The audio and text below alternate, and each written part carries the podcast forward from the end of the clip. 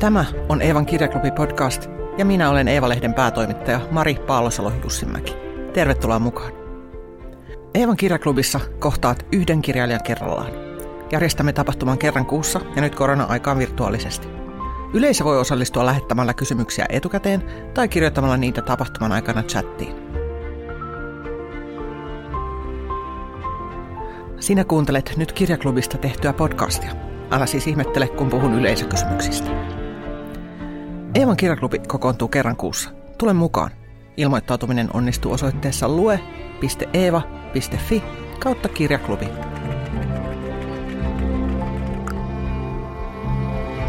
Eevan 10. kirjaklubin vieras on esikoiskirjailija Laura Malmivaara. Laura on tähän asti tunnettu näyttelijänä ja valokuvaajana, mutta Vaiti-romaani teki hänestä myös kirjailijan. Vaiti on hieno, koskettava ja ajatuksia herättävä kirja. Se kertoo naisesta, jonka entinen aviomies ja lasten isä, elokuvaohjaaja Atte, on joutunut ahdistelukohun keskelle. Kertoja on itse näyttelijä, joka tuntee joutuvansa kohussa eroon ystävistään. Päähenkilö vaikenee, vaikka hänen sisällään kuohuu. Kirjassa puhuu myös päähenkilön äiti, joka hänkin on oppinut vaikenemaan jo lapsena. Minusta kirja kertoo enemmän päähenkilöstä ja hänen perheestään kuin ohjaajamiehen teoista. Mutta miksi Laura halusi kirjoittaa juuri tämän kirjan? Minulta on kysytty tuota kysymystä usein tämän kirjan kohdalla ja se ei olekaan ihan niin yksinkertainen, että miksi mä kirjoitin tämän kirjan.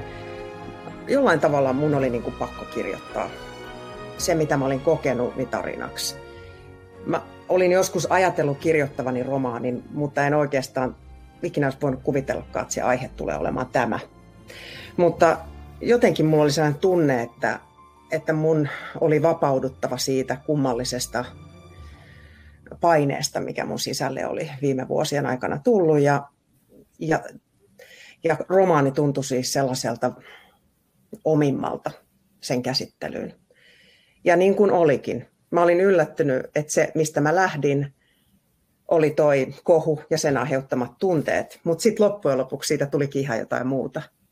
Niin kuin sä sanoit, niin sitten se alkoi paljon enemmän kertomaan naisten sukupolvista ja ylipäätänsä naisena selviytymisestä ja äitiydestä ja kaikesta siitä. Että onneksi lähdin sille matkalle vaikka mistä tilanteesta, että se yllätti mut itsenikin. Miksi sä päädyit autofiktioon? Siis siihen, että se on romaani, mutta siinä on kuitenkin hyvin paljon sinua muistuttava päähenkilö ja hyvin paljon sun entistä puolisoa muistuttava entinen puoliso ja niin edelleen. En mä oikeastaan ajatellut, että sen termi olisi edes autofiktio lähtökohtaisesti. Mä halusin tietysti kirjoittaa niistä kokemuksista sillä tavalla, kun mä ne koin, mutta sitten kuitenkin mä halusin sen romaanin tuoman tarinallisuuden ja myös tavallaan sen fiktion. Ihan vaan, että mä pystyin kirjoittamaan just niin subjektiivisesti, kun mä halusin. Ja romaanissa ja kirjallisuudessa on nimenomaan ehkä se hienous, että sen ei tarvi olla faktaa, vaan se on nimenomaan autofiktiota, joka kuitenkin kumpuaa siitä omasta. Mä ajattelen niin, että suurin osa kirjoista on autofiktiivisia, vaikkei niihin sitä määritelmää laitettaisikaan. Että en halunnut häivyttää kaikkia, mutta toisaalta halusin kuitenkin sen tarinan vapauden. Häiritseekö sinua? Minun oli tosi vaikea ainakin lukea sitä ilman, että mä ajattelin, että siinä olet sinä ja Aku Louhimies ja mietin, että kuka on Katriina ja niin edelleen. Ja häiritseekö se sinua, että sitä luetaan niin? Veikkaan, että en ole siis ainoa, joka kokee samaa. Kyllä mä sen tiedostan, että niin varmasti ihmiset sitä lukee, mutta en mä tiedä, tämä palaute, mikä mä oon ainakin saanut, on ollut sen verran kannustavaa ja moni on sanonut, että se sitten loppujen lopuksi vei mukanaan ja sitä ei enää ajatellut sitten niin kuin loppua kohden. Et mä luotan, että tietyllä tavalla se tarina kantaa itsessään, että sillä, että kuka on kukakin, onko joku oikeasti tehnyt tai sanonut näin, niin sillä ei ole sitten loppujen lopuksi merkitystä. Näin mä niin kuin toivon. Niin siinä kävikin. Mulle ainakin kävi niin, että aluksi mä niin kuin näin sinut siinä ja Akulohna, mutta sitten mä aloin niin kuin vaan jotenkin miettiä sitä tarinaa. Mua kiinnosti se äidin niin kuin, näkökulma tosi paljon ja se millainen se oli. Mistä se äiti syntyi? Se ei varmaan ole yksi yhteen sun oma äiti kuitenkaan. Ei. Niin. Vai onko? Eihän täällä ole ketään muita. No ei siis. Kyllä mä sanon, että lähtökohtana siinä on aika paljon sellaista, mitä mä oon kokenut ja elänyt äitini kanssa. Toki sekin alkoi elää omaa elämäänsä, että en voi sanoa, että se olisi niin kuin mun äiti. Mm. Mutta siihen äitiin, mä olin kirjoittanut semmoisia äitimonologeja jo kauan sitten. Mulla oli tavallaan siihen, mulla oli materiaalia jo, kun mä lähdin tätä romaania tekemään ja mä pystyin hyödyntämään sitä. Ja tuntui tärkeältä antaa siihen myöskin sellainen toinen ääni. Et jossain vaiheessa mä huomasin, että se alkoi kaipaamaan jo sitä tietyllä tavalla taukoa ja sellaista happea niin kuin sen varsinaisen päähenkilön tarinan oheen. Ja tavallaan mä halusin sen äidin olevan jollain tavalla niin sekava ja kaoottinen, että siitä ei välttämättä ymmärrä kaikkea, joka ei mua häiritse. Tai niin mä kustannustoimittajalta kysyin, että niin kuin tajuuksä, mitä tämä äiti puhuu. Sä silleen, että no en mä nyt ihan kaikesta silleen niin kuin välttämättä, mutta ei se haittaa. Joo. Se olikin niin, että se oli paljon välillä ihan, mitä? Niin. Mutta se ei haitannut, koska sellaisia ihmiset on. Epäloogisia ja kaoottisia ja menee semmoiseen omaan kelaan ja hyppää menneestä tähän päivään niin kuin näin. Ja mua jotenkin itseäni huvitti se ja mä Marja Packalén, joka sen luki sitten äänikirjassa, niin laitoin Marjalle viestiä, että pidä hauskaa sen tekstin kanssa ja ota siitä kaikki huumoria ja lämpö irti, mitä saat. Ja niin mun mielestä Marja tekikin. Mä olin tosi otettu, kun mä kuuntelin sit itse sitä äänikirjaa. Ja ehkä nautin eniten nimenomaan niistä äidin osuuksista. Sä luit itse sen niin kuin kertojan osuuden, en koko ajan sanot sinun osuutesi. Ja saiko sä valita sen äidin roolin? Oliko sulla vaikutusvaltaa siihen, että kuka se on se äiti? Joo, sain valita ja Marja Packalén oli mun ensimmäinen ajatus ja onneksi Marja sitten tuli. Ja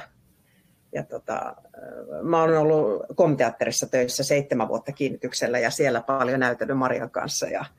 Ja nimenomaan aina ihailusta Marjan tekstin käsittelyä, joka on tietysti lukemisessa ihan äärimmäisen tärkeää, että se teksti jollain tavalla niin kuin syttyy eloon. Ja siinä Marja on tosi hyvä ja olin kyllä iloinen, että sain vaikuttaa. Joo. Tuli vähän paineita itsellekin siinä sopivasti sitten. Suokin kehutaan täällä kyllä, teitä molempia saatte täällä kiitoksia äänestänne ja tämän lukemisesta. Miltä tuntui lukea omaa tekstiä? Aluksi oli aika jännittävää, mä myönnän. Että ensimmäiset tunnit siellä studiossa sen oman romaanin kanssa oli kyllä tosi jännittäviä. Sydän pamppaili ja tuntui, että pitääköhän nämä ekat sivut ottaa uudestaan, että on kyllä nyt mulla ääni vähän värisee. Mutta sitten kun mä pääsin sen yli, niin sitten se alkoi sujua. Ja toki välillä tuli sellaisia hetkiä, että onko täällä siis tämmöinenkin lause tai onko mä tämmöisenkin tänne kirjoittanut, että okei. Ja sanotaan tämä nyt sitten ääneen ja jollain tavalla joutui elämään uudestaan sen tarinan siinä lukiessa ja välillä piti hengitellä ja jotenkin tuntuu, että no sen kirjan kirjoittaminen oli aika sellainen fyysinen kokemus. Okay. Ja tuntuu, että se lukeminenkin oli omalla tavallaan sitten myös sitä. Se on uskomatonta, kun jonkun tekstin lukee ääneen, niin se on ihan erilainen. Niin kuin tietysti mä ajattelen, että kirjan lukeminen ja sen kuunteleminen on niin kuin tietyllä tavalla 2 eri kokemusta. Siihen tulee vielä sen lukijan merkitykset ja hengitys ja koko se äänen sävyt ja kaikki. Se tuo siihen tarinaan vielä jonkun toisen tason, että se oli aikamoinen kokemus. Varmasti. Paljon siinä kuluu aikaa. No, Perunet, otetaan nyt rauhallisesti. Miten sä aloit kirjoittaa tätä? Kuinka kauan siitä on niin kuin milloin tämä kaikki alkoi? Sulla oli ne äitipätkiä, sulla oli jo valmiina. Joo, ja sitten mä olin kirjoittanut autostani. Mä sanoin niitä itse semmoisiksi niin kuin Mazda-teksteiksi, koska en tiedä, mä olin oman avioeroni aikana kirjoittanut tosi paljon tekstejä ja jostain syystä usein kaikki tilanteet kilpistyi autoon.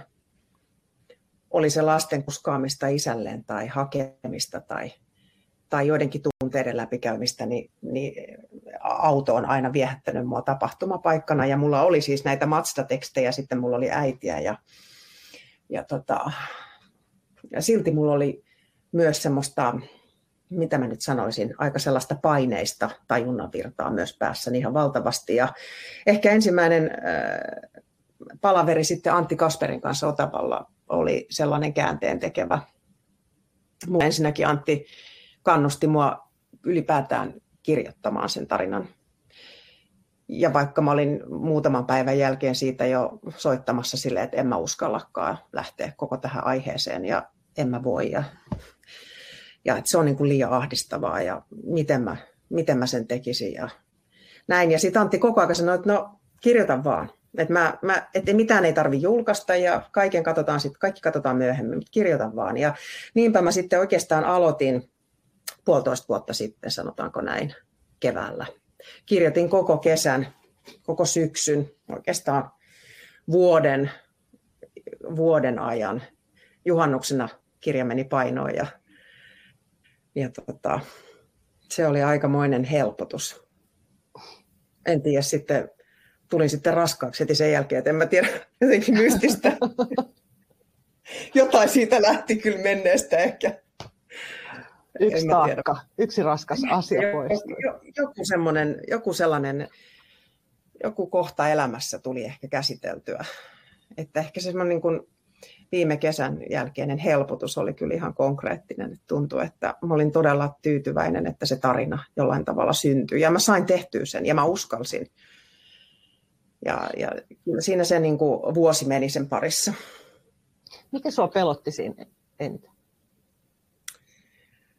Se onkin hyvä kysymys. Sitä on vaikea selittää. Mikä ihmisiä pelottaa? Ne on hyvin semmoisia harhaisia ja vaikeasti selvitettäviä pelkoja.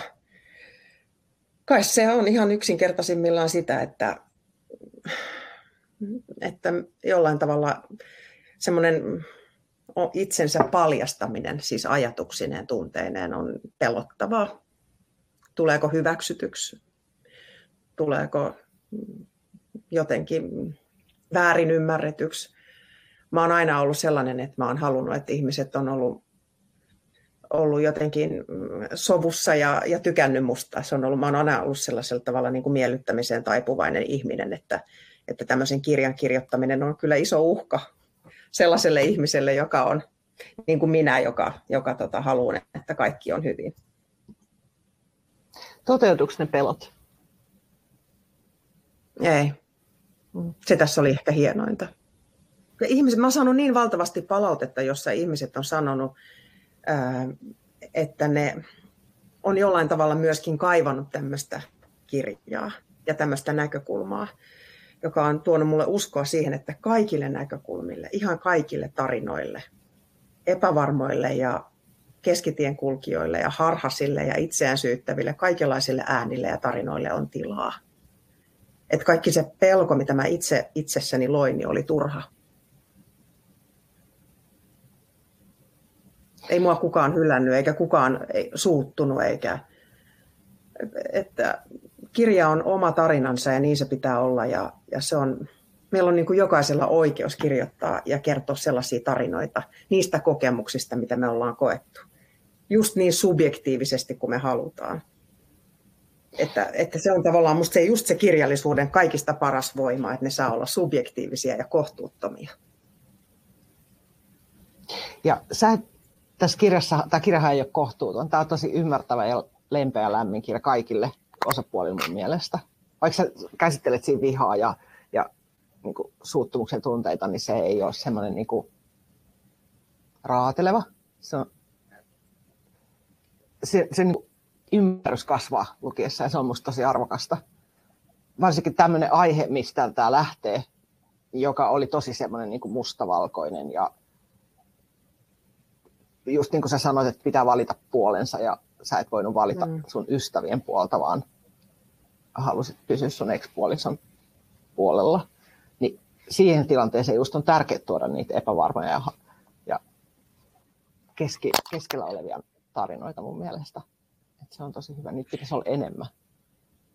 Ja se on tavallaan ehkä kirjojen paras asia, että ne on niin yksityisiä ja intiimejä. Että ne ei, niissä ei ole sellaista, tai mä koen, että mulla ei ollut vastuuta mistään yhteiskunnallisesta keskustelusta, joka oli helpottavaa. Koska siinä, no mä koen, että ainakin tässä ajassa on painetta käydä yhteiskunnallista debattia. Siis sekä minä tekijänä, kulttuurin edustajana, mutta myös muilla ihmisillä. Että some on tuonut tietyllä tavalla sen paineen ottaa osaa keskusteluun. Ja että se tuntuu jopa valinnalta olla ottamatta osaa. Vaikka sehän on vaan maailman havainnoimista sivusta, sehän ei tarkoita sitä, etteikö sitä ajattelisi tai etteikö se keskustelu vaikuttaisi itseen. Että missään nimessä mä en sulkenut maailmalta silmiäni tai mistään sellaisesta ei ollut kyse. Lähinnä vaan siitä, että mä suojelin itseäni ja ehkä perhettäni siitä, että mä olisin ottanut siihen itse osaa ihan niin kuin kirjaimellisesti. Musta se on silleenkin tärkeää, että me hirveän helposti osallistutaan kaikenlaisiin kohuihin ja nähdään niin kuin demoneita kaikkialla, missä oikeasti on ihmisiä kuitenkin. Ja sitten niillä ihmisillä on läheiset, joihin myös se vaikuttaa. Niin sä toit sen tavallaan näkyväksi, sen koko kudoksen, mikä on siellä ympärillä tavallaan, niin sen niin kuin keskiössä oleva. Se on tosi hieno teko. Kiitos. Sitä mä tavallaan yritinkin, koska sinänsä asiat ei niin kuin suoraan liittynyt muhun, eikä läheisiin, mutta silti ne lävistää niin fyysisesti ja konkreettisesti meidät kaikki. Joo. Ja mun mielestä on, niin kuin, on tosi paljon sellaista, että ainakin tämä kokemus, mikä mulla on ollut, niin on muuttanut mun suhtautumista someen ja ylipäätänsä niin kuin kohuihin ja tavallaan se on ehkä enemmänkin vaan kasvattanut sitä mun omaa empatiaa kaikenlaisiin ihmisiin ja tuollaisiin tilanteisiin, mihin ihmiset, on ne sitten Sanna Marineita tai Jussi Halla-aho, ihan eri tavalla ajattelevia, eri lailla ajattelevia kuin minä, niin silti mä pidän heitä ennen kaikkea ihmisinä, joita pitää myös kohdella kunnioittavasti. Joo. Se olisi kyllä meidän kaikkien hyvä muistaa. Itsekin ehkä saatan joskus unohtaa, kun kotona yksinäni meuhkaan jostakin. Lukijakysymys. Anteeksi, yleisökysymys. Tämä on tullut etukäteen. Voi siis lähettää kysymyksiä myös etukäteen mailitse, ja se kannattaakin, koska ne pääsee varmemmin käsikirjoitukseen mukaan. Tulee niin kuin vinkki jatkoa ajatellen. Lukiko sun perhe etukäteen tämän kirjan? Kysyy Anna Porista. Äiti ja isä ei halunnut, mutta kyllä muut luki. Nuorin tyttö ei taida olla lukenut vieläkään, mutta kyllä luki kaikki, joita se sillä tavalla niin kuin mun mielestä koski, niin luki. Miten he kommentoivat sitä? Hyvin positiivisesti, kannustavasti, ymmärtävästi ja jotenkin sitä korostaen, että mä teen kuitenkin kirjailijana omat ratkaisuni. Että sen tarinan käänteet ja sävyt ja se maailma, minkä mä luon, on mun. Eikä heillä ole siihen tavallaan sillä lailla mitään sanottavaa. Ehkä enemmänkin vaan kannustaa sitten tekemään niitä omia rohkeita ratkaisuja. Poistitko sä jotain jonkun pyynnöstä tai muuta? Tuliko siinä semmoisia? Tai mietitkö sä poistamista?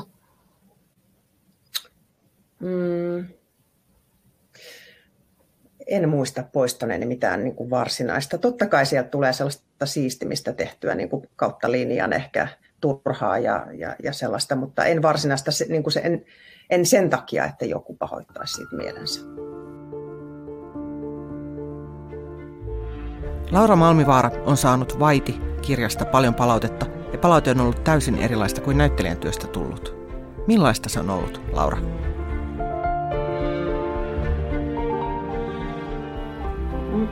En mä saa näyttelijänä juuri mitään palautetta, että se poikkeaa siinäkin mielessä, että sitä on niin vähän, mitä on saanut näyttelijänä. Tai sitten ehkä mä en ole tehnyt sellaisia rooleja, jotka olisi puhututtanut, mutta tietysti tämä palaute, minkä mä oon saanut, niin menee suoraan niin kuin mun elämään. Siinä ei ole mitään roolia siinä. No, siinä on tietysti tämä fiktiivinen, autofiktiivinen kirja, mutta varsinaisesti siinä ei ole mitään kenenkään toisen luomaa maailmaa välissä. Ja sen takia mä oon ollut hyvin liikuttunut niistä, mitä ihmiset on lähettänyt. Parasta on ollut ehkä se, että ihmiset on jakanut myös omia kokemuksiaan, omia äitisuhteitaan tai suhteitaan omiin tyttäriinsä, jotka on kasvamassa aikuisiksi. Että kaikenlaisia tarinoita, kipeitäkin avioerokuvauksia ja kaikki se jotenkin lohduttaa mua ja jotenkin ehkä enemmänkin mulle tulee sellainen toiveikas olo, että ihmiset on pohjimmiltaan kyllä todella hyviä. Tai onko se sitten vaan kirjojen lukijat, mutta siis jotenkin en mä tiedä, kirjallisuuden lukeminen tuottaa vaan ihmisille lisää empatiaa ja myötäelämisen kykyä, koska siis kaikki se palaute on ollut ainakin niin mahtavaa ja lämmintä. Ehkä se johtuu siitä, että kirjan lukeessa täytyy niin kuin asettua toisen asemaan väistämättä, kun siihen menee niin syvälle, kun se kestää kauan esimerkiksi.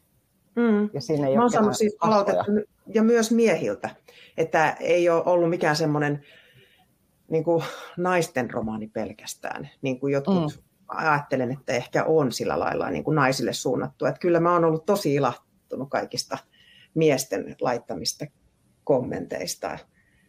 Jostain syystä se jollain tavalla niin kuin tässä tuntuu hyvältä, että se ei ole mikään semmoinen, niin kuin, tässä ei ole mistään sukupuolten välisestä sodasta kyse. Niin tähän aiheeseen liittyen ehkä toi on erityisen hyvä palaute. Sä teet paljon töitä valokuvaajana ja sitten tosiaan näyttelijänä. Miten kirjoittaminen eroaa?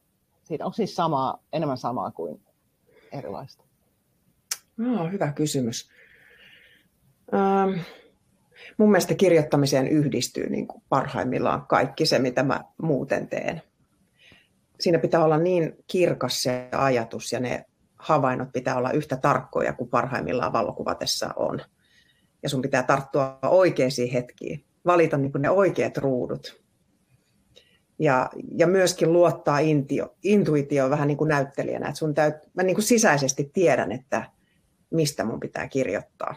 Et jos mä siihen luotan, niin sitten mä oon oikealla jäljellä. Eli mun mielestä kirjoittamisessa hirveän hyvin yhdistyy ne kaikki, mitä mä oon tässä vuosien aikana tehnyt.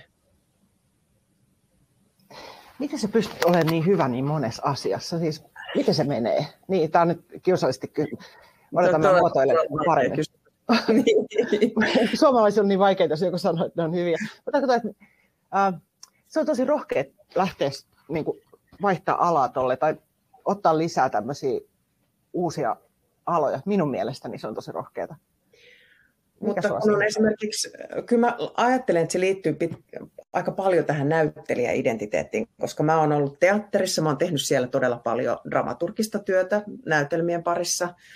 Mä oon kirjoittanut paljon, mä oon ollut mukana käsikirjoituksia tekemässä erilaisissa ryhmissä.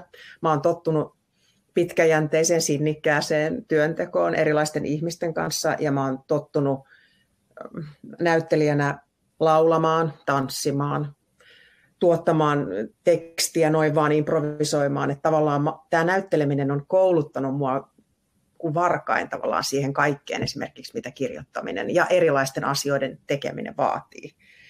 Et se ei tarkoita sitä, että mä suinpäin vaan olettaisin, että mä osaan tehdä kaikkea. Vaan mä oon kyllä ihan hyvin tietoinen siitä, että tavallaan ainoastaan mikä merkkaa on se lopputulos. Jos toi kirja olisi huono, niin sitten se on huono. Mä jotenkin uskon siihen, että ainoastaan tekemällä ja sillä palautteella voi oppia, että mihin suuntaan mä menossa. Että tämähän oli mun ensimmäinen kirja, että tämä oli todella hieno kokemus myöskin mulle, että miten mun kirjoittama teksti otetaan vastaan. Nythän mä oon paljon viisaampi siinä, että mikä kosketti ihmisiä. Niin sanotusti, mikä siinä, mitä mä tein, niin toimi. Ja se on tosi hienoa ja opettavaista. Mistä sä nautit eniten? Minkälaisesta työstä? Mä kyllä tykkään todella paljon sellaisesta yhdessä tekemisestä, yhdessä ideoimisesta ja musta on aivan mahtavaa esimerkiksi miettiä käsikirjoitusta jossain hyvässä ryhmässä on. Ja mä oon tehnyt sitä aika paljon ja kaikkia niitä tietenkään, oikeastaan mitään niistä ei ole vielä tehty, mutta että mä oon ollut mukana todella monessa ryhmässä, jossa ideat lentelee ja ihmiset innostuu ja sitten niitä toteutetaan niin pitkälle kuin mahdollista. Että mun mielestä se on parasta. Et melkein haastavinta tässä kirjoittamisessa on se, että mä joudun tekemään sen yksin. Et on vaan kerta kaikkiaan avattava se läppäri ja kestettävä se, että on aloitettava tyhjästä yksin. Kukaan ei voi siinä auttaa. Ja sen takia se on niin fyysisesti raastavaa, että kun täytyy jollain koko ajan niin kuin luottaa itse siihen omaan intuitioon. Että ei ole sitä ryhmän tukea ja energiaa ympärillä, joka on mahtavaa. Miten sä sitten teit? Tai oliko se, jos se oli vaikeaa ja raskasta, niin mitä sä... Miten sä selätit sen? Miten sä teit sen? Mä sain hirveän hyviä ohjeita mun kirjailijaystäviltä. Juha Itkonen esimerkiksi sanoi mulle, että kirjoita kaikki, mitä kesällä tapahtuu. Ihan kaikki pienimmätkin asiat, jos se vaikka auttaa selättämään sitä semmoista tyhjän paperin kammaa. Kirjoita kaikki semmoinenkin, mikä ei tunnu olennaiselta. Että se voi yhtäkkiä ollakin se kaikista olennaisin. Ja se oli hirveän hyvä neuvo. Ja niin mä tein. Mä kirjoitin kaikenlaisia saunomisia ja automatkoja ja hautausmaalla käynti. Ja kaikkea semmoista kummallista. Ja yhtäkkiä mulla olikin mielenkiintoista materiaalia. Ja sieltä alkoi nousemaan niitä semmoisia teemoja, mitkä tuntui oikealta. Se oli yksi. Tietysti välillä... Oli vaikeaa, että piti ottaa se 2 roseelasia siihen viereen ja vaan niin kuin tehdä. Mä tykkään kirjoittaa tosi paljon öisin, niin kuin illalla, kun on ihan hiljasta ja kaikki muut on menossa nukkumaan, niin jollain tavalla sit mä saan niin kuin ajatukseni kasaan. Oliko sulla joku, että kirjoitan joka päivä 2 liuskaa tai muuta? Aluksi oli jo, Joo, oli aluksi. Mulla oli tämmöisiä liuskasääntöjä, kunnes mä sitten tajusin, että pidemmän päälle ne ei enää kanna. Mutta kyllä siihen alkuun auttoi. Mä aina juhlin, että jee, 50 sivua tehty. Tai sitten oli tämmöisiä, että nyt on 100 sivua. Ja sitä aina tuntui, että tämähän alkaa sujua, että tässä alkaa ollakin jo tarinaa. Kaikista parhaimpia hetkiä oli sellaiset oivallukset, että mihin tämä tulee johtamaan. Ja mikä onkin loppujen lopuksi se, mihin mä pyrin. Mä hirveästi kirjoitin itselleni ylös tavallaan, että mistä mä haluaisin, että tämä loppujen lopuksi kertoisi. Että se äiti auttaa sitä päähenkilöä vapautumaan semmoisesta epämääräisestä katkeruudesta ja epäluulosta. Ja se auttaa niin kuin löytämään se uudestaan sellaisen niin kuin lempeyden ja rauhan ja luottamuksen muihin ihmisiin. Ja sitä kohti mä sitten aloin mennä. Ja se tuntui tosi jotenkin tärkeältä. Myös mulle itselle, että mä löysin sen punaisen langan. Että se alkoi olla mullekin sellainen irtipäästämisen matka. Oliko sulla työpäivä? Mua kiinnostaa aina hirveästi kirjoittamisen prosessi. Oliko sulla joku työpäiväkirja ja suunnitelmat siihen? Joo, oli mulla, mä oon siis täällä mun työhuoneessa, niin oli mulla tuossa edessä semmoinen niin kuin valtava post-it-lappujen jono, eri värisiä. Et mä olin laittanut kuukausittain, että oli alku ja sitten oli kesäkuu ja sitten oli heinäkuu. Ja sitten mä katsoin, että heinäkuu on aika pitkä ja lopu onkin tuolla tuommoinen pieni. Että mä visualisoin sen itselleni tavallaan sen aikajanan. Se oli tosi, ja kirjoitin jokaiseen post-it-lappuun niin kuin sen kohtauksen ytimen. Ja sitten sieltä mä huomasin, että tuolta puuttuu ja toi on aika pitkä ja mites toi loppuu. Ja tavallaan se konkretisoitu mulle, että se oli ehkä tärkein työkalu. Toki tietysti tulee käytettyä aika paljon sanelinta. Mä sanelin tosi paljon. Varsinkin automatkoilla. Sä oot niinku tavallaan lukenut tämän kirjan jo ennen kuin se on kirjoitettu. Niin onkin, joo. Joskus ei vaan niin kuin, ajatus menee nopeampaa, kun on mahdollista kirjoittaa. Että tuntui siltä, että mä aloitin sanelimeen niin, että mä kirjoitin, että tämä tulee siihen johonkin tohon kohtaan ehkä, ja sitten mä vaan niin kuin puhuin. Joo. Tosi kiinnostavaa. Kiinnostavaa olikin sitten litteroida niitä omia sekavia jossain tuolla niin kuin Kotkan moottoritiellä puhumia. Mistä jostain kuuluu kaukaa joku sellainen ääni, joka mumisee. Missä vaiheessa sit uskoit, että tästä tulee kirja, vai oliko se selvää heti sit kustannustoimittaja Antti Kasperin kanssa käydystä keskustelusta lähtien? Ehkä sen ensimmäisen tai toisen version kannustavat palautteet oli sellainen hetki, jolloin mä ajattelin, että okei, hyvä, että ehkä tästä tuleekin kokonaisuus. Mulla oli muutama just kirjailija, kuka luki niitä versioita ja antoi kommentteja. Mä olin hirveän toiveikas, koska mä pystyin toteuttamaan ne kommentit. Et mä tavallaan se materiaali, mikä mulla oli, niin sitä oli nautinto editoida. Sitten mä aloin niinku luottamaan, että tässä on kaikki olennaiset palaset ja kyllä tästä tulee kirja. Ja se meni oikeastaan aika kivuttomasti, että mitään sellaisia suurempia ongelmia ei tullut lopulta. Kuinka monta versiota sä kirjoitit, sanoit toisen tai kolmannen? Olisiko ollut sitten lopulta niin kuin ehkä 4.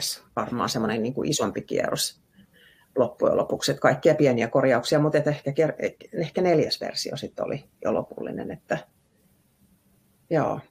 Oli tietysti isoja ratkaisuja rakenteen suhteen niin kuin tehtävä jossain vaiheessa, että mistä mä aloitan. Ja miten ne takaumat kulkee suhteessa siihen kesään ja tämmöisiä, mutta sain hyvää apua Otavalta ja et kaikki meni oikein hyvin. Meillä on vakio kysymys Kirjaklubissa on se, että millaista yhteistyötä teet kustannustoimittajan kanssa, koska mun mielestä kustannustoimittajat on niin jotenkin hieno ammattikunta, vaan haluan kysellä niistä. Joo, mulla oli mulle itselle ihan uusi tuttavuus Reetta Sireen ja hän on nuori nainen, jota mä en ollut aiemmin tavannut, ja me tavattiin toisemme oikeastaan ensimmäistä kertaa etänä, koska silloin oli korona ja ei ollut mahdollista tehdä työtä sillä tavalla niin kuin kasvokkain. Et se alkoi oikeastaan aika etäältä se meidän suhde, mutta pikkuhiljaa sitten, kun aikaa kului, niin me pystyttiin kasvokkainkin sitä työstämään ja oli se kyllä tosi hedelmällistä. Mä voin sanoa, että mä ehkä vähän aluksi jännitin, että mitähän siitä tulee? Miten se lukee tätä koko aihetta? Mä kysyinkin siltä mun kustannustoimittajalta, että niin kuin, ärsyttikö tämä jotenkin sua? Tai mä olin jotenkin ehkä alkuun sen epävarma, että onko tässä niin kuin, ootko sä niin kuin ihan eri mieltä tai jotenkin, onko tämä vaan niin kuin, että mä oikeastaan päätin kysyä siltä myös kaikki ne semmoiset vaikeimmatkin kysymykset. Liittyen ehkä naisena olemiseen, koko tähän feminismikeskusteluun, jonka mä halusin kirjoittaa sinne, mutta jota mä koko aika vähän niin kuin väistelin. Ja hyvä kustannustoimittaja, kyllä niin kuin Reettakin, niin sysäsi mua niin kuin kohti niitä vaikeita teemoja. Plus, että hän myös sanoi, että sun täytyy kirjoittaa sinne, että mistä siinä kohussa on kyse, jota mä väistelin myös aika pitkälle ja sitten lopulta ymmärsin, että totta, mun on avattava sitä, mistä on kyse, mistä sitä ohjaajaa siinä syytetään tai mitä on tapahtunut ja niiden kirjoittaminen oli jotenkin vaikeaa, mutta tarpeellista. Että hän oli kyllä siinä ihan oikeassa. Sä sanoit, että sä pelkäsit sitä vastaanottaa ja pelkäsit hylätyksi tulemista, ja se ei toteutunut. Oliko jotain, mikä yllätti sut siinä, mitä tapahtui sen kirjan julkaisun jälkeen? Ai tämän raskauden lisäksi. Se on kyllä aika iso yllätys varmaan. Niin. Sitä mä tiedän, ei puhuta siitä.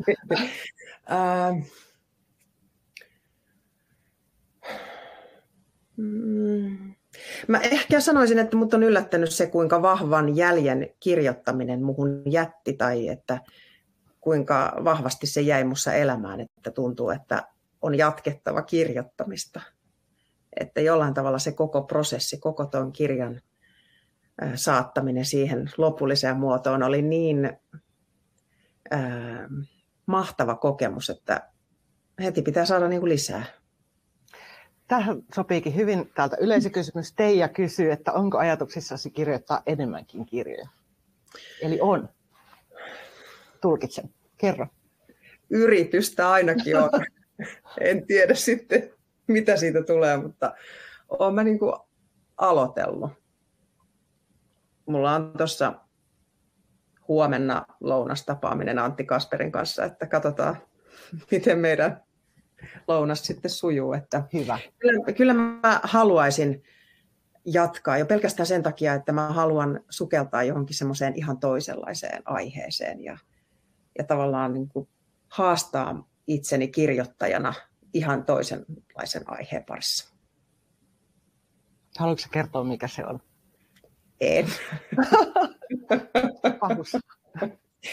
Ei, se ei ole vielä niin pitkällä. Koska sitten jos mä kerron teille, niin sitten mun pitää kirjoittaa se kirja ja mitäs siitä ei olekaan mitään. Ei, kun se olisi just hyvä. Mitä sä pelkäät nyt, jos sä et pelkää enää kirjan vastaanottoa? Just nyt mä en oikeastaan pelkää yhtään mitään. Ainakaan siinä mittakaavassa, kun mä oon joskus ollut huolissani koko ajan, mitä mun ympärillä tapahtuu. Että mä en tiedä, liittyykö se tähän raskauteen, joka on aika sellainen kummallinen kupla tai sellainen jännä tila, että just nyt mua ei pelota mikään. Ihanaa.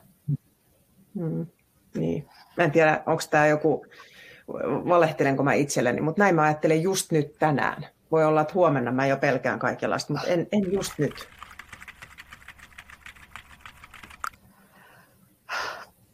Suunnataan vähän kevyemmille vesille välillä. Tää tuli Minnalta tuli yleisökysymys. Kuka on sun lempikirjailija?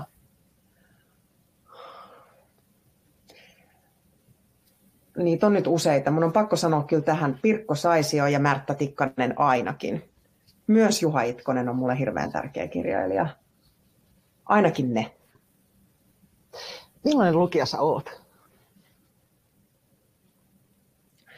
Aika huono, mä sanoisin yllättävänkin hidas, mutta mä myös kiinnyn. Sitten jos mä löydän jonkun sellaisen kirjailijan, kenestä mä tykkään ja kirjoista, niin mä kiinnyn sitten kyllä kirjailijaan.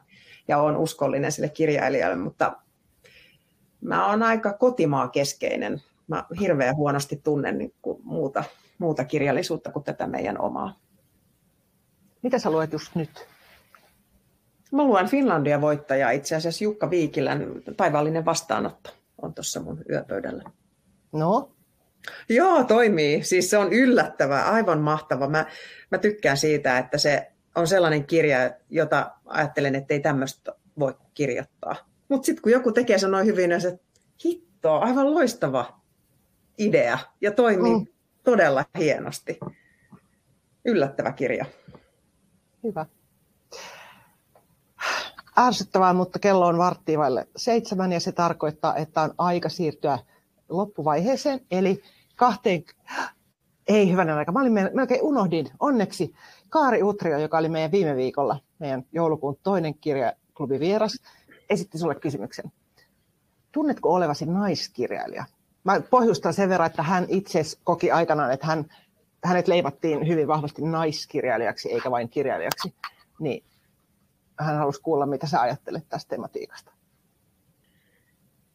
En koe olevani naiskirjailija, sanoisin. En tiedä, koenko olevani vielä kirjailija ollenkaan, mutta että en sillä tavalla koe jollain tavalla kirjoittavani niin kuin naiseudesta käsin. Toki se ei tarkoita sitä, ettenkö mä käsittelisi naisten teemoja, mutta ennen kaikkea mua kiinnostaa ihminen. En ole koskaan kokenut naisasiaa sillä tavalla sellaiseksi, joka lävistäisi kaikki mun tekemisen. Tämä on rehellinen vastaus.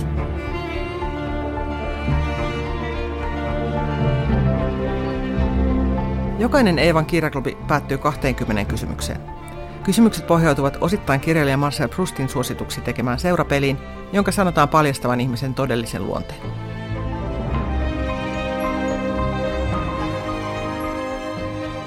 Oletko valmis, Laura Malmivaara? Mikä kirja kaikkien pitäisi lukea? No, yksi kirja, joka on tehnyt muun valtavan vaikutuksen, kun mä olin nuori, on Anthony de Mellon Havahtuminen. Ja siinä ei olla missään uskonnossa kiinni, ei missään tietyssä uskonnossa, vaan siinä ollaan nimenomaan tämmöisten ihmisenä olemisen kysymysten äärellä, ja se pohtii tämmöistä henkistä ja ihan tämmöistä materiaalistakin maailmaa niin yllättävällä tavalla, että kun mä olin lukenut sen kirjan, niin mä olin todella havahtunut. Mä en edes oikeastaan osaa sanoa miten, mutta jollain tavalla se ravisteli mun parikymppisen minän maailmaa niin, että mä ajattelin, että ihan kaikkien pitäisi lukea tämä. Minkä taidon haluaisit osata? Kitaran soiton. Mä soitan pianoa ja laulan, mutta olisi niin mahtava, jos voisi ottaa kitaran mukaan ja säästää itseä, kun laulaa, tai säästää jotain muuta, joka laulaa. Haluaisin oppia soittaa kitaraa. Mitä pelkäät? Tämä kysyn just. Lentämistä. Äsköhän mä sanoin, että mä en pelkää mitään, mutta nyt mä sanon, että pelkään lentämistä, koska se on ainakin oikeasti totta. Siis jossain vaiheessa se pahentui, kun mä sain lapsia, ja mä oon aina lentänyt. Se ei ole koskaan estänyt mua lentämästä. Mutta joka kerta, kun se lentokone nousee, niin mä oon aivan kauhuissani. Ja mä vaan tuijotan ulos ja odotan, että se 10 minuuttia olisi ohi ja se lentokone tasaantuisi, niin mä pystyisin taas hengittämään, että mä pelkään kyllä nousuja. Mihin tuhlaat? Ravintoloihin, hyvin lounaisiin. Ehkä syön kaikki rahani. Mikä on lempiäänesi? Merenlaineet, aallot. Niihin mä en kyllästy koskaan. Millaisissa tilanteissa valehtelet? Aika usein, kun mä en osaa sanoa ei johonkin työtilanteeseen, niin mä sanon, että mä oon niin kiireinen, vaikka ei mulla oikeasti yhtään mitään. Että joissain tilanteissa valehtelen, kun en osaa sanoa ei. Kuka on muuttanut elämäsi? Jokainen lapsi. Eli niitä on nyt tällä hetkellä 2 ja kohta 3, niin jokainen heistä on kyllä muuttanut mua ja mun elämää ihan valtavasti. Mitä sanaa tai lausetta käytät liikaa? Mä hoidan tämän. Joo. Tämä liittyy varmaan tähän valehtelukohtaan. Niin se sopii siihen, koska siis mä sanon hirveän usein, että okei, mä teen sen. Ja sitten mä teen sen, mutta että se vaan jotenkin se tulee sieltä kun automaattisesti, vaikka mä en aina haluaisi tehdä, mutta aina mä sanon, että mä teen. Jos voisit muuttaa yhden asian itsessäsi, mikä se olisi? Sopii aikaisempiin vastauksiin, että mä haluaisin olla suorempi. Haluaisin osata pitää puoleni tai olla jollain tavalla suora ja peloton. Jollain tavalla osaisin määritellä paremmin omat rajani. Sitä mä kaipaisin itselleni enemmän. Luuletko, että sitä voi oppia? Ehkä se on liian myöhäistä. En ole. Sä oot nuori ihminen, hyvänen aika. Niin on.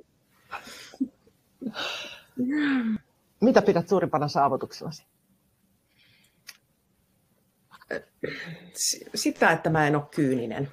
Mä oon säilyttänyt tämän uskon elämään ja ihmiseen sitten kuitenkin. Vaikka se on välillä koetuksella, niin mä en ole kyynistynyt, vaikka siihen usein voisi sortua. Mikä on arvokkain omaisuutesi? Osuus, minkä mä omistan meidän mökistä. Että se on ainoa oikeastaan, mitä mä omistan, että se on varmaan siinäkin mielessä arvokkain, mutta se on tärkein asia, mitä voi omistaa. On niin kuin pala merenrantamökkiä. Että enempää ei musta ihminen tarvi. Se on kyllä unelma tässä itse kullekin. Jos saisit olla joku muu yhden päivän ajan, kenet valitsisit? Halusin kyllä olla joku mies, mutta että kuka mies? Mä sanon näin, että kuka tahansa mies. Todella kiinnostavaa. Siis, nähdä maailma miehen silmin, että miltä me naiset tai miltä kaikki näyttää niin kuin miehen silmin katsottuna. Mistä toivot, että sinut muistetaan kuolemasi jälkeen? No, tuskin nyt ainakaan töistä, että ei niillä niin väliä, että mä tuun tekemään varmasti kaikenlaista ja olen tehnyt, mutta että se mistä mä haluan, että mut muistetaan on kuitenkin se, millainen mä oon ollut mun läheisten kanssa, siis miten mä oon kohdellut ihmisiä. Kuulostaa ehkä vähän latteelta, mutta kyllä se niin on. Mä toivon, että mä olisin osannut olla hyvä mun läheisille. Mikä on paras tekemäsi päätös?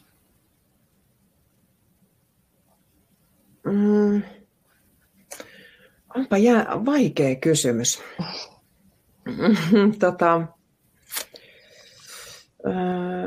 Ottaa koira.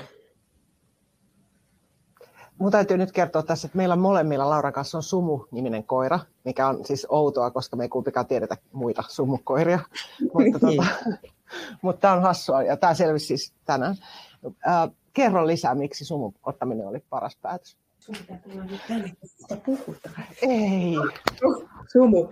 Sumu on ihanaa. Mä ajattelin, että, että mä en ole yhtään koiraihminen. Sama.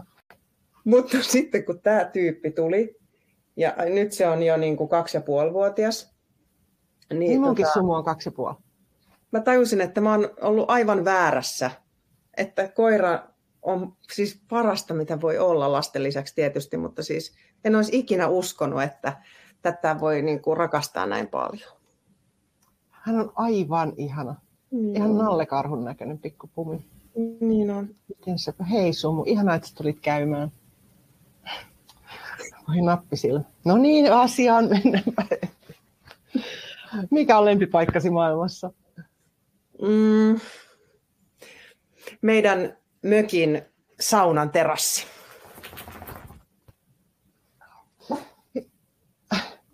Sumukin ilmoitti sieltä. Mikä on hyödyllisin rutiinisi? Autolla ajaminen. Siis mä ajan todella paljon autoa ja se on oikeastaan jo vähän sellainen rutiini. Mä vien aamulla lapset kouluun ja haen ne sieltä ja käyn kaupassa ja vien ja tuon. Ja se on niin kuin sellainen rutiini, mitä mä en edes ajattele. Siis ajaminen on mulle yhtä nautintoa. Tai siis se ei stressaa mua ollenkaan. Mä voin lähteä ihan vaikka näin ajamaan. Ei haittaa yhtään. Mä nautin siitä. Minkä neuvon antaisit nuoremmalle itsellesi? Älä stressaa. Älä stressaa, äläkä ainakaan laihduta. Joo. Aamen, sanoisin tuohon. Mitä olet oppinut rakkaudesta? Onkohan mä mitään oppinut? Että se muuttuu.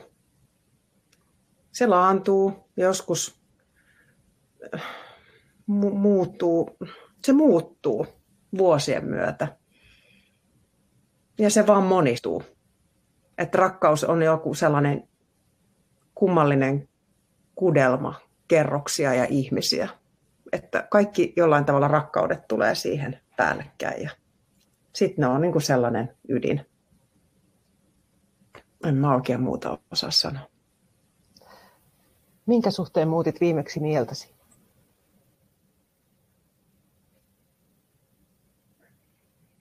Mä ajattelin, että tämä korona olisi niin kuin vähintään puolessa vuodessa ohi, mutta nyt on kohta mennyt 2 vuotta ja mä oon muuttanut mieleni, että ehkä tämä vaan jatkuu. Että ehkä siis se tulee nyt päällimmäisenä mieleen, että mä olin niin väärässä siinä, että mitä mä ajattelin, että kyllä tämä menee kohta ohi, mutta ei tämä nyt ole mennytkään.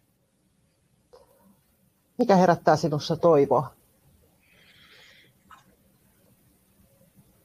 Mun fiksut ja ihanat tyttäret. Ja se, että elämä jatkuu niissä ja elämä jatkuu aina uudessa sukupolvessa, aina uusissa lapsissa, aina syntyy seuraava sukupolvi, joka opettaa meitä elämään aina paremmin tai syvemmin. Että kyllä siinä on musta toivoa aina uudessa elämässä.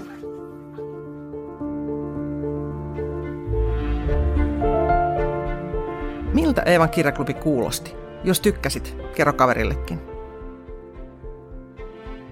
Klubin seuraava vieras on pitkän ja upean uran tehnyt Anja Snellman. Podcast siitä klubista ilmestyy pian.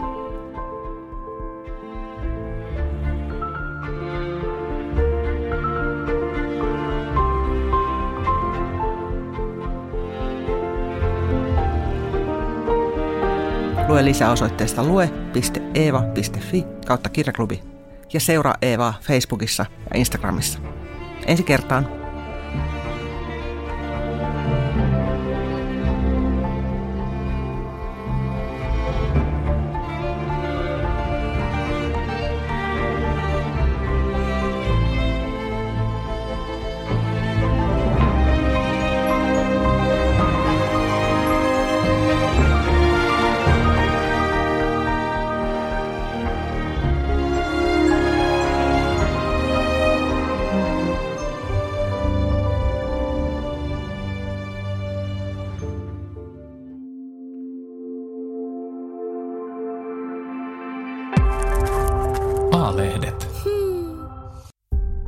Hei, minä olen Eevan päätoimittaja Mari Paalosalo-Jussinmäki. Tämän podcastin lisäksi Eeva on paljon muutakin. Eeva-lehden sivuilla kohtaat joka vuosi yli 160 rohkeaa ihmistä. Toivon, että tilaat Eevan ja tulet mukaan. Kurkkaa hyvä tarjous osoitteesta lue.eeva.fi/tutustu.